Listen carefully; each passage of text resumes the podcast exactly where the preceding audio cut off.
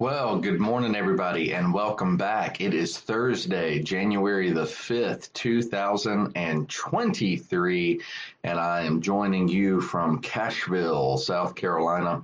Uh, if you look at a map of South Carolina, it looks like a piece of pie. We're in the upper left hand corner of that piece of pie in an area called the upstate of South Carolina.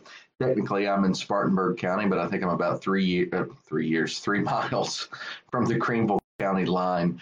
Um, and my parents actually have a Woodruff, South Carolina address. Cashville is a little community, much as it is. It's in a, a, a, Old Providence. Technically, now there's a Stuarts Draft, uh, or not Stuarts Draft, Steele's Tavern address. Sorry, I can't keep my places straight.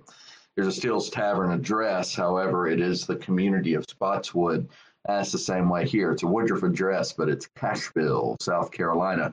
Used to be nothing but peach orchards around here, and now there's Michelin and Bausch and Lomb and houses and cars and a four lane road and well, a lot of things change, but nevertheless, some things never do, like the Word of God. And we are grateful for that. In a world of shifting shadows, our God remains the same. And so we delight in Him. Where we're picking up today is in John chapter 17, and we're going to conclude the high priestly prayer of Jesus. Again, I cannot stress the magnitude of John chapter 17 and what we learn about Jesus. Again, it's his heart that's on display here, his, his great desire for his disciples then, his great desire for all who would ever believe in him is revealed. And yesterday we saw what that great desire is. First, that great desire is that his people would be united together. Why? Two reasons. Number one, as we read yesterday, and if you didn't see it, go back and watch yesterday's devotional.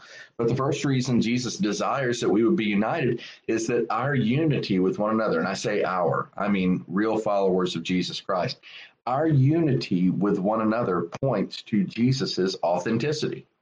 Jesus said, The world will know that you sent me based on their oneness with one another. Okay. Um, verse 23 May they be brought to complete unity to let the world know that you sent me. So that's number one. And number two, Jesus wants us to be united because he says, may, again, I'll read it.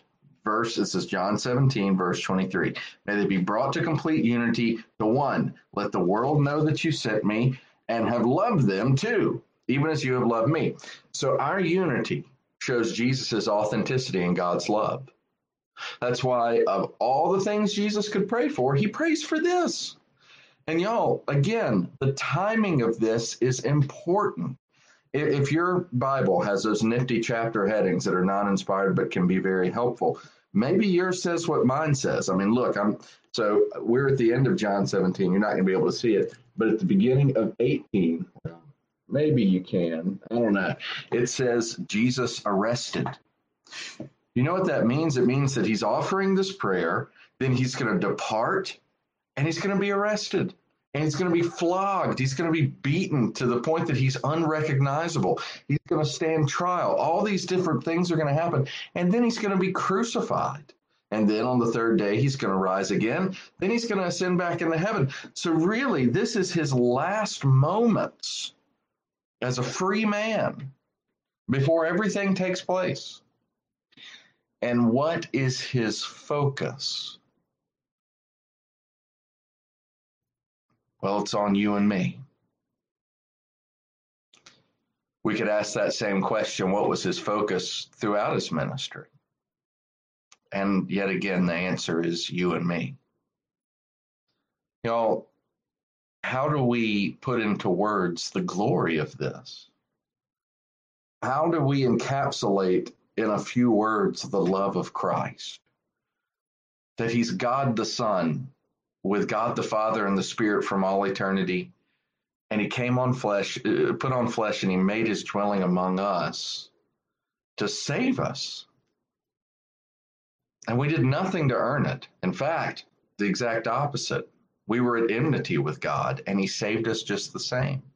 Oh, it's glorious, y'all. Now, that's what we covered yesterday. What we are finishing up today is his high priestly prayer. We've seen first that his desire is unity for all those reasons we just talked about, but he wants something else too. And he asked God for it. And that's what we're going to pick up with today. But let's pray first and we'll dig in. Father, we thank you for this time that you have given to us. I thank you that technology works in different places and sometimes much better than at home.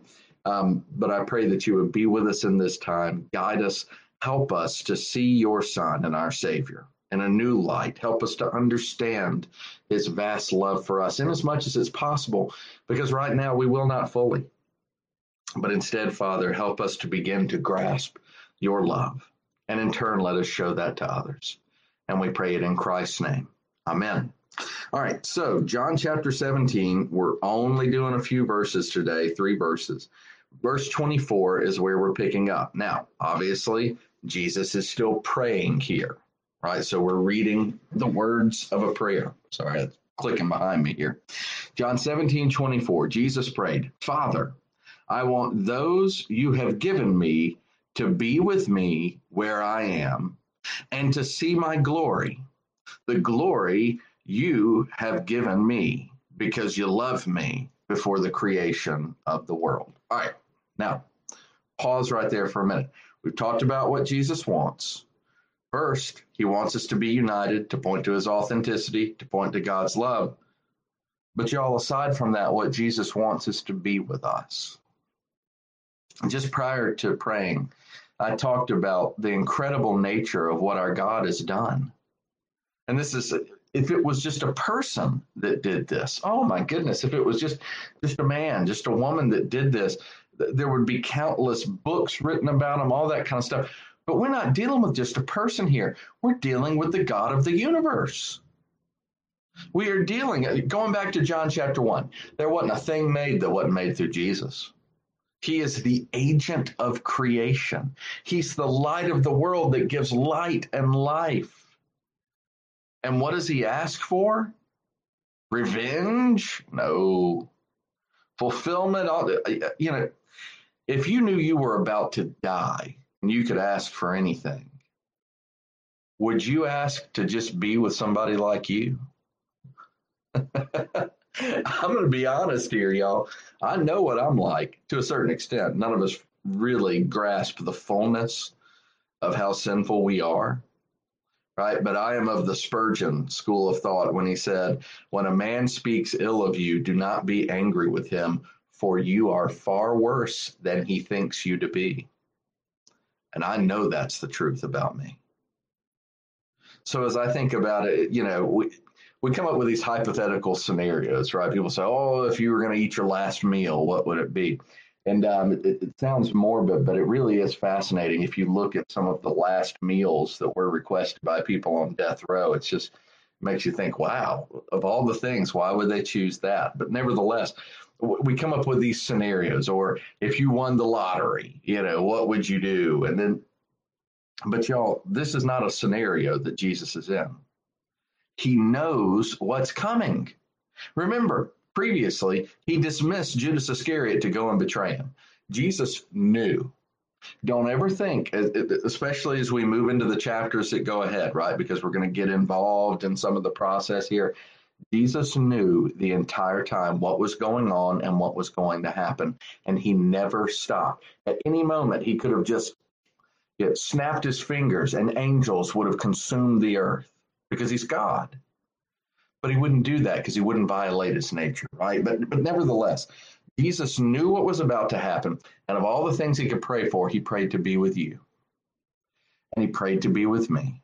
He prayed to be with all those that the Father had given them, or given him. Excuse me. He said, Father, verse 24, I want those who you have given to me to be with me where I am. But not just that. He doesn't just want to be with his people. He continues, and to see my glory, the glory you have given me because you loved me before the creation of the world. It's like Jesus started with in the high priestly prayer, where Jesus says, I'm not going to be in the world any longer, but I'm coming to you instead. And he starts talking about this glory that he left behind and this glory that he is going to resume. Yet again, Jesus is pointing us to who he is that he's not just a man, that he is God the Son in all of his perfection. And he continues, verse 25 Righteous Father, Though the world does not know you, I know you. And they, excuse me, and they know that you have sent me.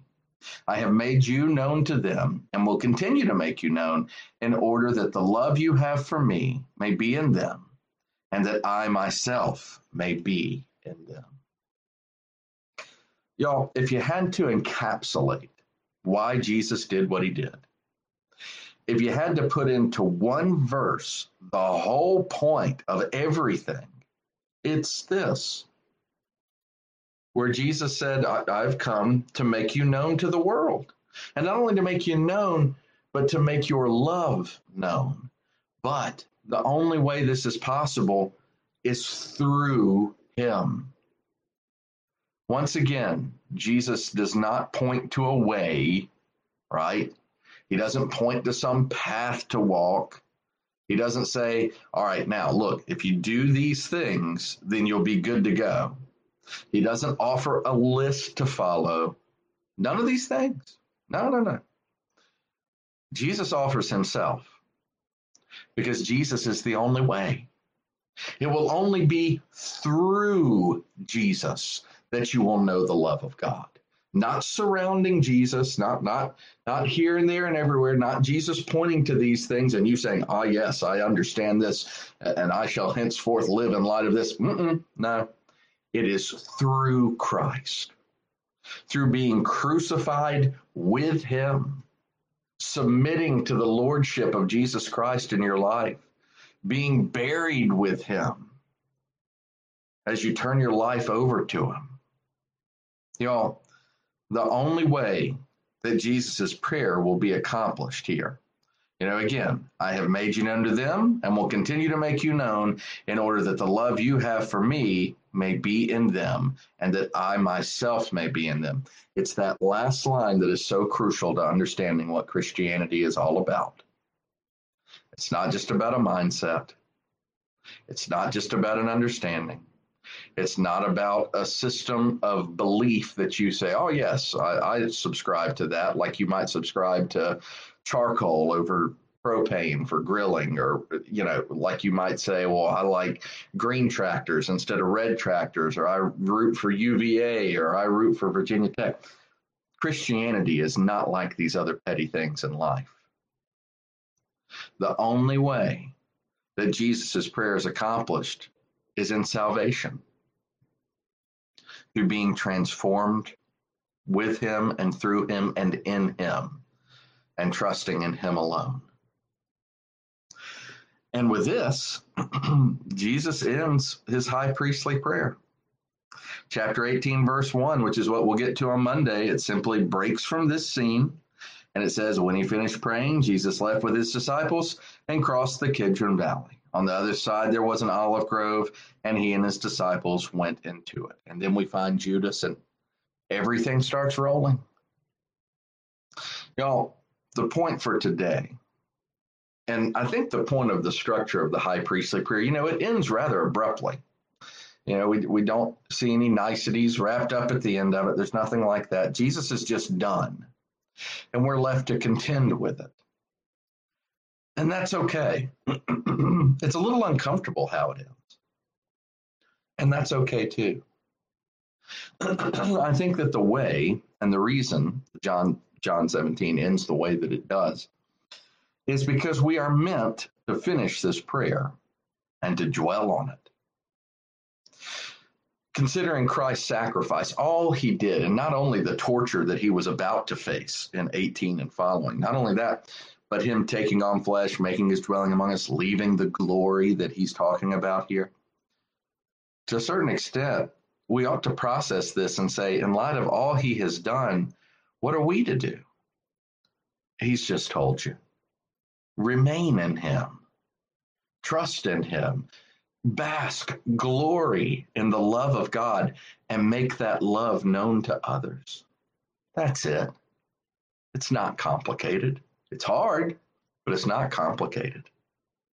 So, as we end the high priestly prayer, examine yourself to make sure that you are in Christ.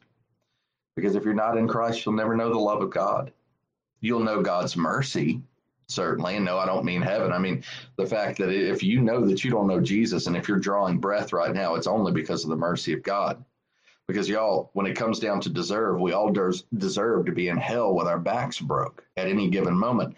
So you may understand God's mercy or, or, or see God's mercy to a certain extent. You won't understand it, but you will not know and you will not understand God's love apart from Jesus Christ. So examine yourself. Do you know him? If you don't, turn to him today.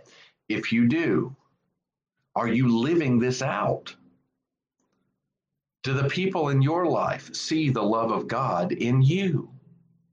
Do the people in your life see a desire for Christ's glory? You know, Jesus is asking to return to that glory. Do you desire that he would be glorified? Would you give him the glory or yourself? Right, these are the hard questions. And again, I'm asking myself these questions too.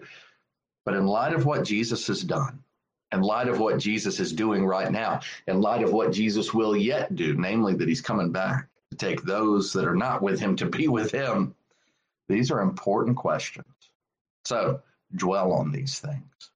I'm going to close in prayer. Father, thank you for this time that you've given to us. Please give us grateful hearts in light of what your Son has done.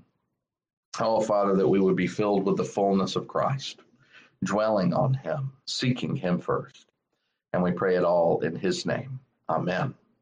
Well, I'd like to thank you all for being a part of this time. Lord willing, we'll be back to not tomorrow morning, Sunday morning at 10 a.m. and then Monday morning again at 7 a.m. We should be here. Um, I see we've got Christine. Good morning, and there's Elizabeth and the two Beckys. Good morning to you both. And there's my good friend Wayne. All right, Lord willing, Sunday morning at 10 a.m. and then Monday morning at 7 a.m. Until then, I hope you all have a fabulous weekend.